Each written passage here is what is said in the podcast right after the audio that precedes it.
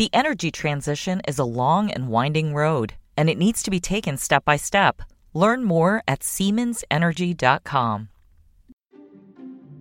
This is Barron's Live. Each weekday, we bring you live conversations from our newsrooms about what's moving the market right now. On this podcast, we take you inside those conversations, the stories, the ideas, and the stocks to watch so you can invest smarter. Now, let's dial in. Hello, everyone, and welcome to Barron's Live, our daily webcast and podcast. I'm Nick Jasinski, a senior reporter at Barron's.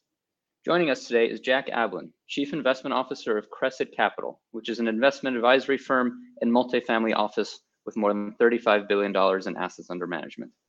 Their investments span equities, fixed income, and private assets, so we'll have lots to discuss today. Jack is coming to us today from their Palm Beach, Florida office. Thank you, everyone, for joining us, and welcome, Jack. It's good to have you on Barron's Live. Oh, thanks, Nick. Thanks for the invitation. So, Jack, let's start with your big picture market views. I believe at the start of the year, you and your team projected that the S&P 500 would be up around 7% for the year. The 10-year Treasury would decline a little bit this year. Sitting here today, July 11th, we appear to be a bit over our skis. Bond yields are up. The S&P 500 has added around 15% year to date. At the same time, there's been a lot of angst and much has been made about the narrow breadth of this rally. It's been climbing this wall of worry driven by mostly a handful of mega cap tech stocks, the AI theme. So big picture question to start, what happens next? Sure. It is a great question. We started the year at lower rate, interest rate and a slightly more modest earnings growth projection. Since that time, we've got Q4 2023 earnings expected to be up about 5.3% for the year, and the 10-year Treasury went from 3.8 to over 4. Generally, when you own the S&P, you only own two things, and that's earnings, dividends, and the multiple.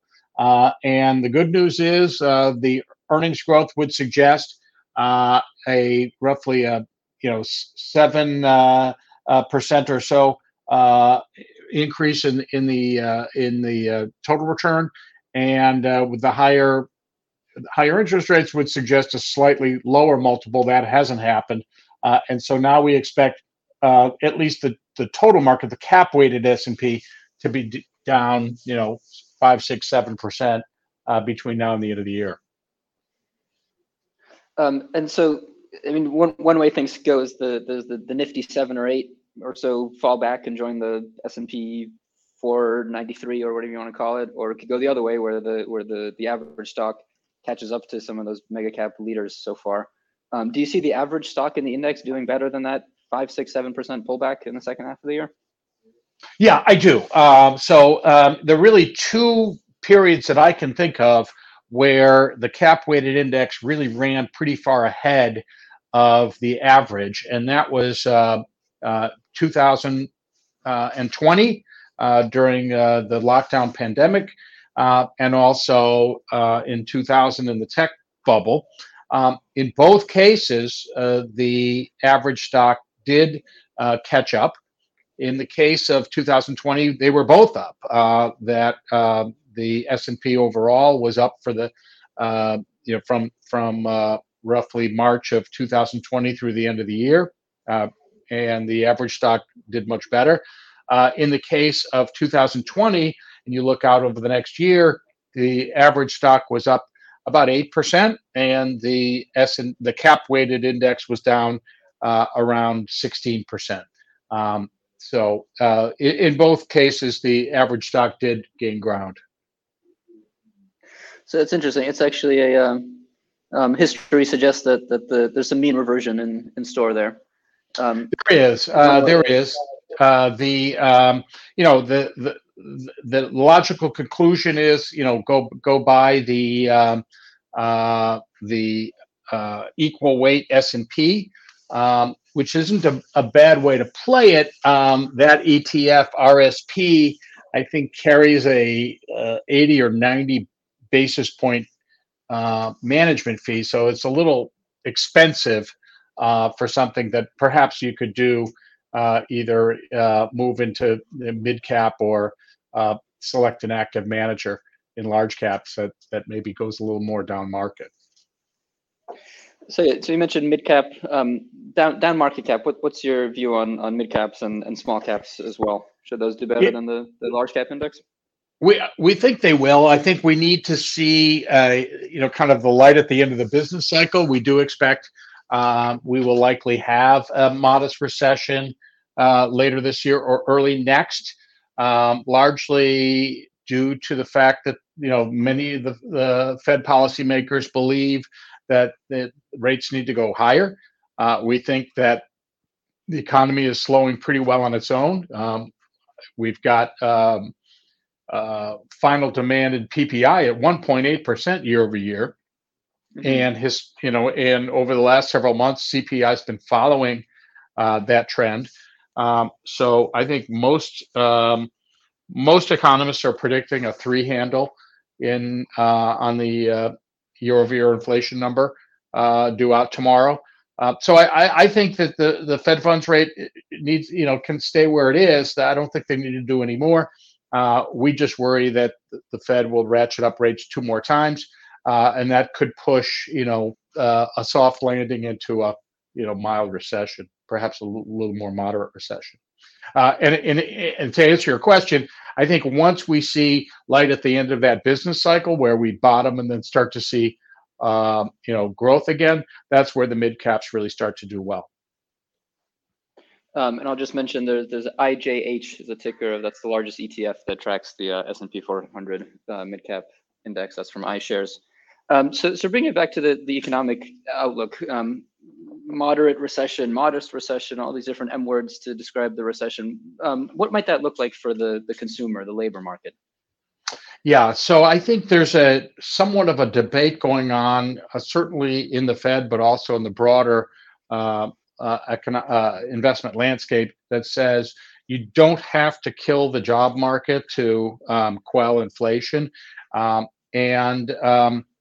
We'll see if rates need to ratchet up higher. We could see 8% mortgages. We could start to see bigger layoffs. And a real downturn. And so, like I said, I worry that the Fed's likely going to be doing too much, largely because of the lag effect of monetary policy. But they believe that they've got to just kill demand in order to get prices back to kind of their 2% target. Mm-hmm. Timing. This recession has been a challenge for every economist out there. It feels like predictions have been saying we're 6 months away from a recession for about 18 months now. Do you venture a guess on when we might start to see a negative number in the GDP print, or if we even get there? I know this is probably the most widely anticipated recession in history, so I guess that's a good thing. I would say. I would expect probably, if we had 2 consecutive negative quarters, likely be Q4 of this year, Q1 of next year, just because of the lag effect. If you go back and look at the peak Fed funds rate to the subsequent trough in inflation or the subsequent trough in the economy, it can be anywhere between 12 months to 36 months. So it's certainly a big lag, and we find that with that lag and the Fed watching current data, they tend to exaggerate in both directions on the down, on easing and in tightening, and we certainly saw that on the easing side during the pandemic. Now I worry we're going to see it on the tightening side as well. Yeah, that's a wide range. It does seem like the S&P 500 bottomed in October last year. Your prediction is that we go down a little bit, but not hit that bottom. It seems like if we do get maybe just 2 quarters of a recession, this is something that at least the large cap stocks can sort of look through, is a term that I've heard a lot. It's not going to be necessarily trading like the average recession that we've seen historically. Does that track? Yeah, I think that it depends on the market. But yeah, I would say if you take the S&P 500 and kind of a broad basket of large cap, high quality stocks, I think that makes total sense. One of the other studies we look at and is the total return of various markets against their collective earnings and dividend growth. And then we tack on 1 year forward and try to see, where does the cumulative total return stack up against, next year's earnings and dividend cumulative growth. And historically, shouldn't be a surprise, Nick, that the total return of market tends to track pretty closely to the growth in earnings and dividends over time. And that on the S&P also suggests around 7 or 8%, overstep in the S&P. But if you take that same analysis and we went back to 2009, roughly the same, the time when the 10-year Treasury, I think, was around 3.9%, so pretty close to where we are today. And we look at the cumulative growth in earnings and dividends and then tack on the next 12 months dividend expectations and earnings growth expectations and look at it through the lens of the NASDAQ 100. Remarkably, that index shows about a 30% overvaluation. So that's going to leave a mark. That's going to leave a mark if that index goes back to fair value. Now the bulls could argue, well, you know what, 1 year forward earnings and dividends isn't really far enough for these, aspirational tech stocks. You probably have to track it, further out. But history has shown that it does tend to track that number, that growth rate over time. And it seems like this gap is just uncomfortably wide right now.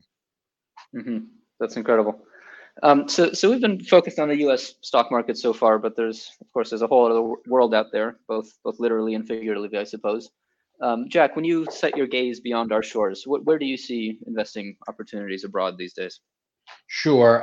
So one of the things we like, not just domestically, but globally, is quality.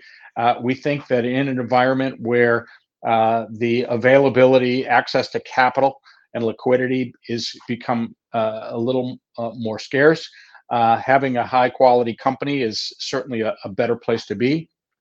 And so we like developed international in general, Japan in particular, as a market where it's trading at roughly in the 30th percentile of its historical range from a valuation perspective. And the S&P is, I think, in the 60th percentile, so still above median. And interestingly, the currencies, particularly the yen and the euro, are relatively cheap compared to the dollar if you look at it on a purchasing power parity basis, kind of like the modified Big Mac index, if you will. And so when a U.S. investor owns international stocks, they own two things. They own, obviously, the earnings and dividends in that market, but they also own that currency. And so on an earnings and dividends basis, we think that the international equities are probably around 13, 14% cheap to next year's earnings and dividend growth. And their currency, the euro, is probably nearly 20% cheap, and the yen is probably 40% cheap. So if any of those things start to revert back to fair value, you have a number of ways to win owning quality, large cap, international investments as a U.S. investor. Multiple shots on goal, it sounds like. It also sounds like all our American listeners should take their vacations to Europe and Japan this summer. What I've heard, Japan is a real bargain. I mean, that's been a long time coming. Well, maybe I'll see you there, Jack. What about emerging markets? Much has been made of the China recovery, not really meeting expectations this year. Yeah, I think China's been a disappointment in the near term, but longer term, I think China is really not positioned as well as they have in the past. Not surprisingly, is their housing bubble that they're grappling with. And if you go back just by historical comparisons, let's see, I have it right here, actually. When we reached our peak in our housing bubble in 2006 or 7, residential housing expenditures as a percentage of GDP got up to around 6.25% in the U.S.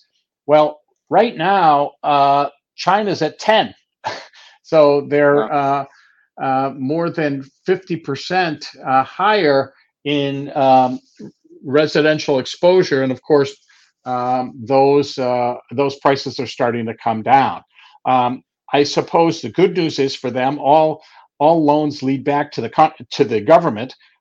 So we're not going to see necessarily dominoes fall on the financial market, but I do think it's going to leave a pretty big impact on their economy, which they've been really fueling with huge debt growth and continuing to print yuan as they're trying to paper over a lot of these problems. So I think, putting it all together, I think the economic growth rate that China's been able to deliver over the last 20 years is certainly going to dwarf anything moving forward. Their demographics aren't so great. They're very reliant on imports and trade in general. And we think that the globalization, phenomenon that really emerged starting in 1980 or so, really peaked in 2012, and now that pendulum is starting to swing back in the other direction. So we think a lot of the tailwinds that China's had during the 90s and 2000s are going to lead to headwinds. What does that mean for emerging? Well, right now, China's anywhere between 25% to 30% of emerging markets. And so for us, we want to play a much more active role in emerging. We want to hire managers that have the latitude to really, emphasize or avoid countries. If they find if a manager finds an opportunity, isolated opportunity in China, we certainly want to encourage them to do it. But on the other hand, if they feel that China's too big of a risk and they want to just emphasize other countries, we want to give them the flexibility to do that as well. So we've enlisted the help of GQG to get us some exposure in emerging. But in general, we're still kind of neutral on emerging just because it does require growth in trade, which is kind of moving in the opposite direction right now. Got it. And I'll just, for our listeners, GQGIX is the institutional class of that mutual fund you mentioned, and GQGPX is the retail version. Also, just like to remind our listeners to please submit questions for Jack in the chat on the right side of your screen there. We'll get to as many of those as we can at the end of the call. In the meantime, Jack, I was hoping you could speak about some of Crescent's different thematic strategies in the stock market. I know you're not totally bottom up. You think about these bigger themes and create these baskets for clients around those. Can you walk us through those? Sure. Yeah. What we do is we really divide our investment strategies into four buckets, if you will, all defined by time horizon. So we have a liquidity bucket, which is overnight to 3 years. We have what we call diversified income strategy, which is 3 to 7 years. We have a growth strategy from 7 to 15 years, and then an aspirational strategy from 15 years and beyond. And part of our public market allocation and strategies we've developed in our aspirational are thematic. Not surprisingly, we have AI. We built these strategies in 2020, third quarter of 2020, and have 9 strategies today. So we have AI, we've got robotics, we've got cybersecurity, we've got genomics, personalized medicine, next generation transportation, and then we have kind of a catch-all that takes all of those themes and puts it into one strategy. We run them as separate accounts for our clients. And we do that with no management fee. It's just included in the advisory fee that our clients pay. But what I want to emphasize here is, you know, that what we're dealing with and when we're talking about thematic, we're talking about productivity, essentially. We're talking about able to accomplish things with fewer man hours, better, getting more done. And that, you know, that takes time. That's not something that you can snap your fingers and say, okay, I'm going to make a ton of money over the next 18 months. And we saw that in 2000 with the promise of the internet. You know, between 99 and 2001, the internet theme, you know, declined by, I think, drew down by 85%. But if you invested, unfortunately, at the peak, you would have had to wait about 17 years or so for those themes to play out. And so our approach to thematic, and AI included, is it's a 15-year strategy, and one where we want to take a global approach, but also harness the companies that are not only deriving their revenues from AI and AI-related endeavors, but also gaining market share. And we continually rebalance in that direction. I mean, AI certainly may take some time to be reflected in the real economy, but it feels like it's been fully priced in some stocks in particular in the past 3, 4, 5, 6 months. This relates to some questions we've gotten from listeners. I guess what advice would you give to investors who might have missed the run in, say, Nvidia stock this year, but still want to participate in that AI theme? Yeah, so I think it's really just a matter of time horizon and patience. So I think the horses are out of the barn in terms of AI and AI related for this year. I think, in fact, they're, you know, owing to what we saw in the NASDAQ 100 overvaluation, it's probably a little bit overdone. I suspect we will see some kind of pullback. But you know, that said, you know, if you have patience and you're willing to wait, go ahead and buy Nvidia, but just put it away and buy other stocks related to that. You know, I have the dubious distinction of appearing on the front page of the Wall Street Journal in the early 2000s, arguing that, you know, when Google came public, what was it, 2004 or 5? It was too expensive. You know, you can make the case that and it was by a lot of my measures, it was expensive. But if you just put it away and forgotten about it, it would have played out just because of the productivity that goes along with that innovation. Well, at least you were on the cover of the Wall Street Journal. That's good, at least. Yeah, I'll mention the Google IPO market cap was $23 billion. Today, it's at about $1.5 trillion. So it might have been expensive then, but it's certainly the fundamentals have kept up with it. And I guess it's just a matter of finding those names that'll do that. And maybe Nvidia is one of those. Jack, could you speak a little bit more about the not the aspirational bucket, but the growth bucket, sure, which is a bit shorter time frame? And what are some of the names in there? Yeah, so we are focused certainly in large cap and S&P related. We have generally it's going to be a global equity focus. One of the things we're really finding interesting though right now, Nick, is REITs.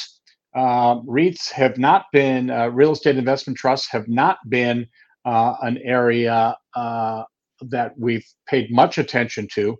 But now that we've had this run up in interest rates, and they've certainly gotten decimated in 2022, along with real estate in general, this year it's kind of a mixed picture with shopping centers moving higher and office moving lower.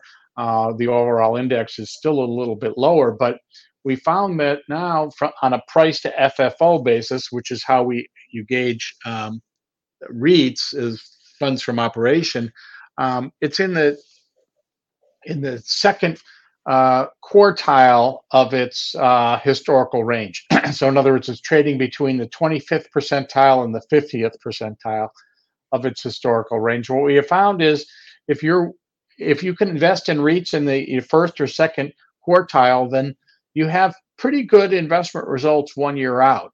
And it works in a pretty much, not as surprisingly, but in a stair-step fashion as you move down in market valuation. So one of the things we're looking for is perhaps adding REITs to the portfolio in our growth portfolio over the next couple of months. We're just looking for a little more positive momentum. We'd like to see that REIT index trade above its 200-day moving average. That way we've got a cheap market and investors recognize it's a cheap market. Got it. I'll just mention for our listeners, IYR is a ticker of that. That's the iShares real estate ETF. Shifting over to the bond market, it's hard to argue with a 5% yield on a 2-year Treasury these days. Maybe the 2-year is the problem.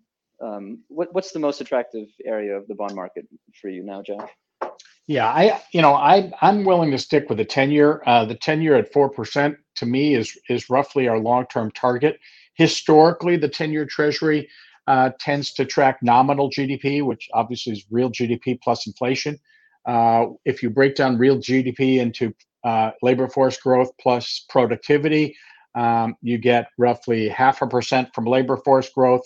You get 1% from productivity. So that's 1.5%. You add another 2.5% for inflation. That gets to the 4% long-term target for the 10-year.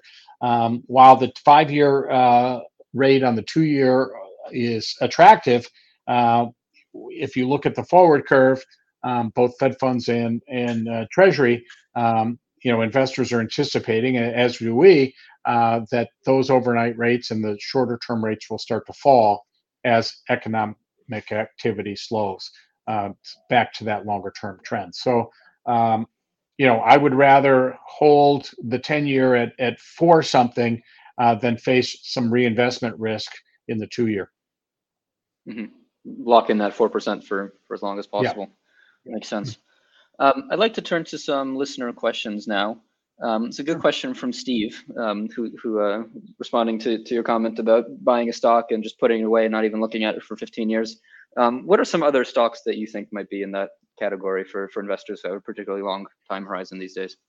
Yeah, so for us, what I would rather do is, I take the Peter Lynch approach to investing. And I should just a quick story. Peter, when I was 30, in Boston and managing endowments and pensions for a firm up there, Peter Lynch was actually a client of mine, which was crazy because he was on the endowment committee of the Museum of Fine Arts, and I was managing their endowment. So here I am, a 30-year-old, telling Peter Lynch, among others, what I thought the market was going to do. I thought it was kind of crazy. He was actually very... very kind. He was a very nice gentleman about it. But I do take a Peter Lynch approach in that just buy baskets, just buy themes, and so for us, I want to own quality. I want to own companies that can respond. Not just the thematic stuff that we talked about. Certainly, that's a great long-term play, but also high quality dividend growers, not dividend payers, dividend growers. And there's some great high quality companies out there that you can really live with for the long term. And one of the things we have found is over time, dividends have done a nice job of staying ahead of inflation. That's not something that bonds can necessarily brag about. And so, companies like McDonald's, like McCormick, like Archer Daniels Midland, like Chevron, Exxon, these are high quality companies, but not their dividend yields may only be 2, 3, 4%. Obviously, Chevron and Exxon a little bit higher, but their dividend growth is in the 5, 6, 8, sometimes 11% annualized over a longer period of time, and that's certainly well ahead of the inflation rate. Okay, and then for those more aspirational, longer term, it's less about picking individual winners from each other now, but it's more about betting on a specific area like genomics, that's going to be a bigger field in 15 years, and the winners will do more than the losers in the meantime. That's it. Now, so I rather than buy or hold a static group of companies today, I would definitely encourage listeners to invest in thematic strategies that will continually rebalance toward those companies that are gaining share, and then reducing their exposure to those that are perhaps becoming increasingly irrelevant in that space. But you know, just like Peter Lynch said, own it all. Find a theme that you like and just own them all. Makes sense. Lee asks, he's wondering about your clients' biggest worries these days, and is that something that's different these days, or over the course of your career, is it generally the same sort of things that people are worried about?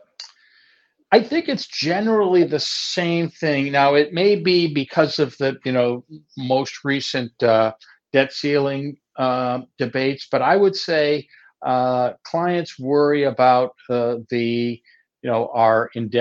country's indebtedness, our ability to meet our budget obligations. And, one of the things we recognized was, even in this debt ceiling negotiation, first of all, they never really negotiated the debt. They were just negotiating a fraction of a fraction of the budget. That what we find is, if you take defense out of it and call that kind of a given, that Congress only controls about 15% of the budget. That's all that's really discretionary. 85% of our federal government spending is pretty well spoken for. And that's a challenge. And we just have to somehow come up with a longer term, a more stable solution than just borrowing and spending. And by the way, the deficit at, so obviously we're, 31.4 trillion of debt. Roughly, if you add up all of our previous presidents' deficits, and by the way, equal opportunity, Democrats and Republicans equally contributed, that's about 21 trillion. What's that $10 trillion difference? That's interest.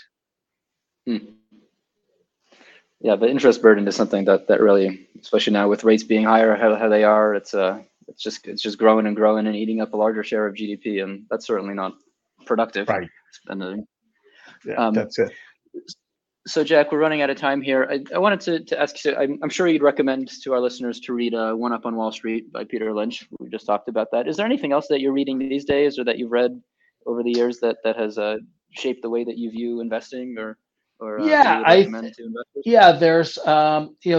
a and I don't know if I have a copy of it in my office, but I can't remember the title, but the here it is. There is a book called The Aspirational Investor. It's not necessarily about investing. It's about structuring your investments. And it really has influenced how we at Crescent manage portfolios. So it's called The Aspirational Investor by Ashvin Chhabra, Chhabra. And what it does is, and this is what we do, is we look at our clients' cash flow needs. Tell me what you need to define your lifestyle. And some of our clients are putting money into their portfolios. Some of our clients are taking money out. But our job is to really match up their investments against those cash flows, so that in an environment that we have turbulence and we have all the uncertainty, that those cash flows end up in their checking accounts on those dates that we've kind of agreed to. So I would encourage your listeners to start with that book, because it really did inspire me to build the strategy that we constructed today at Crescent. Thank you, Jack. I see it's on Amazon for $21, so hopefully you can earn a decent return on investment for reading that. And of course, please read Barron's. Thank you, Jack. Appreciate you being here. Thank you to our listeners for tuning in. Please join us again tomorrow. We'll have Market Watch columnist Brett Ahrens speaking with Liberum Capital's Joachim Clement, and they'll discuss investment opportunities arising from the energy transition and efforts against climate change. Thank you, Jack. Thank you, everyone, for listening, and all have a great day. The energy transition is a long and winding road, and it needs to be taken step by step. Learn more at SiemensEnergy.com.